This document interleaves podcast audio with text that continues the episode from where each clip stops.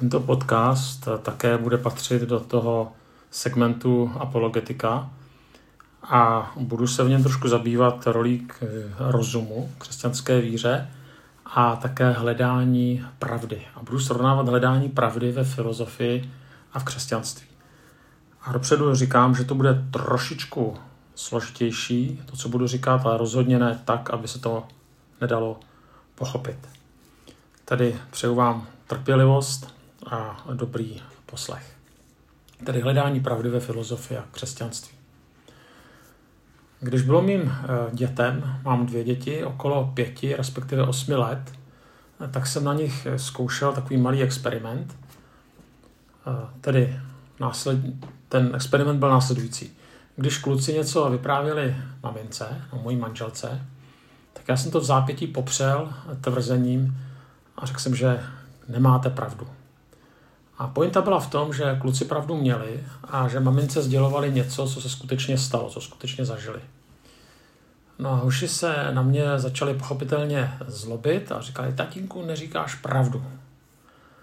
A teďka přicházela pointa toho experimentu, že já jsem jim oponoval a říkal jsem jim, tak mi teda kluci řekněte, co pravda je. No a samozřejmě v pěti nebo osmi letech se to vysvětluje nesnadno, no, což samozřejmě kluky vytáčelo ještě víc. No a proto jsem eh, tedy i věren biblickému verši, abychom neponoukali své děti k hněvu, tak jsem ten experiment radši ukončil. A možná, že i kdybych na vás teďka vyštěkl otázku, eh, tak byste dopadli podobně jako kdysi moje děti, byť předpokládám, že jste starší, myslím si, že mé podcasty neposlouchají pětileté ani osmileté děti. Prostě asi hnedka byste takhle zvolili nevystřelili definici pravdy. Všichni tak nějak víme, co pravda je, ale definovat pravdu je složitější. Možná si řeknete, že podobné otázky řeší lidé, kteří si libují v abstraktním myšlení, že to řeší lidé, kteří jsou tak trošku filozofové, filozoficky založení, ale není tomu tak. Pravdu totiž hledá každý, byť by to tak nepojmenoval. Každý, ať vzdělaný nebo nevzdělaný, ať je hloubavý nebo spíše povrchní, ať je starší nebo mladší, tak nakonec chce znát pravdu o tom, jak třeba správně vychovat své děti, jak budovat zdravé vztahy, na co nebo na koho se spolehnout, podle jakých zásad žít a tak dále. A ten důvod není schopnost nebo touha abstraktně uvažovat. Není to ani touha nebo chuť si občas trošku pofilozofovat, ale prostě více či méně intuitivní vědomí, že tam, kde je pravda, tak tam se svět stává bezpečnější. A poznat pravdu, třeba o těch výše zmiňovaných oblastech života, jako jsou vztahy, nebo spolehnutí se na někoho, nebo výchova, nebo těch oblastí je spousta, tak eh, poznat pravdu vlastně o těchto věcech znamená jít správnou cestou. A hlavně si zbytečně nepokazit život. Takže když člověk pak nežije podle pravdy v těch oblastech a v mnohých dalších, no tak si prostě kazí život. A na tom nemění nic ani to, že se dneska mluví o takzvané postpravdivé nebo postfaktické době. Každý tu pravdu nějakým způsobem hledá. No, ta otázka ale pořád stojí ve vzduchu a ta otázka, co je teda pravda. A jak se v tom hledání pravdy liší křesťanství a filozofie? No asi nejjednodušší definice pravdy zní schoda výroku ze skutečností. Ještě jednou zhoda výroku ze skutečností. Prostě to, co říkám, ten výrok, třeba že venku prší, tak by se mělo shodovat s realitou nebo ze skutečností, protože skutečně prší. No, problém, samozřejmě, že to takhle je, eh, prostě když pak eh, hledáme pravdu, no tak chceme znát tu konkrétní skutečnost nebo tu konkrétní realitu. Problém je, že ne vždy se můžeme o realitě takto snadno přesvědčit. Jako třeba v případě, že venku prší. Už jenom třeba, když řekneme, že bude pršet, tak to si nemůžeme vyzkoušet hned. Ale co třeba jiný výrok a to třeba, že Bůh existuje. Jak se přesvědčit o tom, že Bůh skutečně existuje, tedy, že tenhle ten výrok odpovídá té realitě boží existence. To znamená, že výrok je pravdivý. Ten déšť, když venku prší, tak prostě vidíme. Boha nevidíme. A tady se to komplikuje a otázka je, jak tedy tu odpověď hledá filozof a jak věřící člověk. Filozofie při hledání pravdy vychází z rozumu, se kterým se snaží sjednotit naše zkušenosti. Z čeho ale při hledání pravdy vychází křesťanství? Tak odpověď na tuto otázku shrnul známý filozof Immanuel Kant, když v knize Spor fakult napsal, to, že Bůh je, odvozuje teolog z toho, že promluvil v Bibli. Biblický teolog nesmí být nakažen vykřičeným svobodným duchem rozumu filozofie.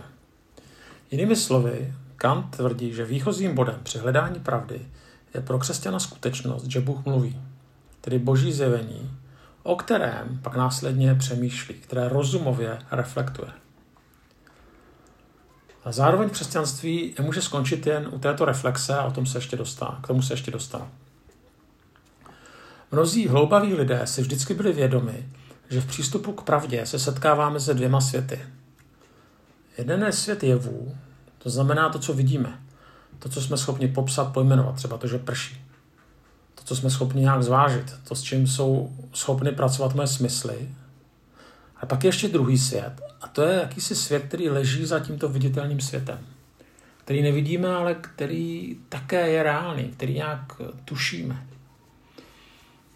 Já například, když se třeba podívám na sebe do zrcadla, nebo když se podívám na staré fotky, tak sice stále vidím Davida, ale měním se. Ten David před 20 lety je prostě jako hodně jiný než teďka, bych ty základní fyziognomické rysy zůstaly, ale prostě hodně jsem se změnil, jak pomalu stárnu. Jsem jako v, jsem v mnohem prostě jiný. Aspoň to, co je vidět, tak se změnilo. A ta otázka je, co se teda vlastně na mě nebo na vás nemění, když ne to, co je vidět. Co vlastně dělá stále Davida Davidem? A co je to neviditelné? Je to moje podstata? Nebo je to moje duše? To jakési davidovství? Ale teďka ta otázka je, co je ale podstata? A my nějak věříme, že ta podstata existuje, no snad i víme, ale nelze ji tak snadno popsat a změřit, jako třeba moji postavu. Přesto existuje. Jak a podle čeho tedy pravdivě popsat, že jsem, když ne jen nebo především na základě toho, co je vidět? A jak pravdivě popsat svět okolo nás, když nestačí jen ten svět jevů, který se ale neustále proměňuje? A najednou vidíme, že ty věci se komplikují. Podíváme se ještě na jednu věc. Co vlastně vede člověka k tomu, aby filozofoval nebo aby věřil, aby si kladl podobné otázky? No, mimo jiné také to, že jednou zemřeme. To je asi jedna z mála jistot, kterou na tomto světě všichni máme. Tedy víme, že život je konečný. A navíc nikdo nevíme, kde se na úsečce zvané život nacházíme. No, představte si, že si, že se prostě, představte si úsečku, je tam bod A, tam všichni víme, to je naše narození, tak tam všichni víme, kde jsme byli, to je nějak definováno tím rokem narození nebo tím dnem narození. Ten konec nikdo nevíme, to znamená, že nikdo nevíme, kde na té úsečce jsme. A když jsme relativně mladí, tak možná jsme úplně na konci. To, ne, to nevíme. A z toho také plyne, že tím, že život je úsečka, tak nestihneme všechno. Nemůžeme tam narvat všechno. A z toho plyne velmi důležitá otázka. Co do této relativně krátké úsečky, která se jmenuje život, chceme vložit. Vlastně na čem teda záleží? No moudrost, kterou dá filozofie, ale o které mluví i Bible, velmi často mimochodem, tak je v tom, navzdory strachu z konečnosti, prožít život svobodně, šťastně a to je důležité, smysluplně. Dá tomu životu smysl. A v čem je ten smysl? Tady to se dobře řekne, ale právě hůře se to poznává a ještě hůře se to uvádí do reality. A i zmiňovaný Immanuel Kant tady ten problém shrnul do jednoduché otázky, že jedním z hlavních problémů nebo otázek filozofie je hledání odpovědi na to, co mám dělat. To je vlastně etika. Ale samozřejmě tady na to hledá odpověď i křesťanství. Ale podobně jako upoznávání vychází z jiných předpokladů než filozofie. Řecky se pravda řekne aletia. aletia. Původně tady to slovo znamenalo v řečtině neskrytost. Ve filozofii ukazovalo snahu po skutečném poznání v protikladu k pouhému zdání. V řecky se to zdání řekne doxa. Že je to něco, co je prostě odkryté. Není to zdání. Pravda se nám nezdá. Pravda je. To znamená, v tom slově aletia se jednalo o snahu vyjádřit, že pravda se jaksi skrývá pod povrchem jevu. Že nestačí jenom to, co vidíme, a ten způsob ve filozofii, tam jde o to, že třeba pravdu intelektuálně nebo rozumově odkrývat. A tím se třeba filozofie lišila od, od mýtu, od toho mýtického myšlení. Ale zpátky k křesťanství. Křesťanství tady k tomu úkolu, k tomu rozkrývání pravdy, k hledání zjevného přistupuje jinak. A to východisko je věřící rozum. Samozřejmě ta otázka je, jestli potom křesťanská víra není na rozdíl od filozofie anti-intelektuální. Že prostě věřím si v něco, co chci, a to prohlašuju za realitu. Ne, jenom eh, tedy nikoliv, ale prostě východiskem křesťanství je něco jiného než filozofie, věřící rozum. Já se tady pomůžu etymologii. Eh, jak víte, starý zákon je psán v hebrejštině a pravda, eh, tak tím podkladem toho slova pravda v hebrejštině jsou si dvě blízká slova, a to je emet a emuna. A společný kořen těchto dvou slov znamená mít pevný, jistý, stálý, spolehlivý, věrný. Pevnost, jistota, stálost, spolehlivost tak dále. No a teďka všechny, a to je velmi klíčové, teďka všechny, jsme teďka v křesťanství a vůbec v tom židovsko-křesťanském myšlení. Všechny tyhle ty vlastnosti Bible spojuje především s Pánem Bohem. V křesťanství s trojediným Bohem. Pravda tedy není především v pravdivém tvrzení, netkví v průzračné, neprůstřelné definici, ale v poznání hospodina. Ten je vlastně jediný věrný, spolehlivý. Ne ta definice třeba. Ne to, co poznal můj rozum, ale to poznání hospodina. A to potom má dopad na zcela praktický život. A to vidíme v obratu činit pravdu. A jak tady z toho obratu plyne, hodnota pravdy se projevuje především v její realizaci v životě. Na rozdíl od filozofie. Znamená nikoli ve spekulaci. Ještě jednou, hodnota pravdy se projevuje především v její realizaci v životě, nikoli ve spekulaci.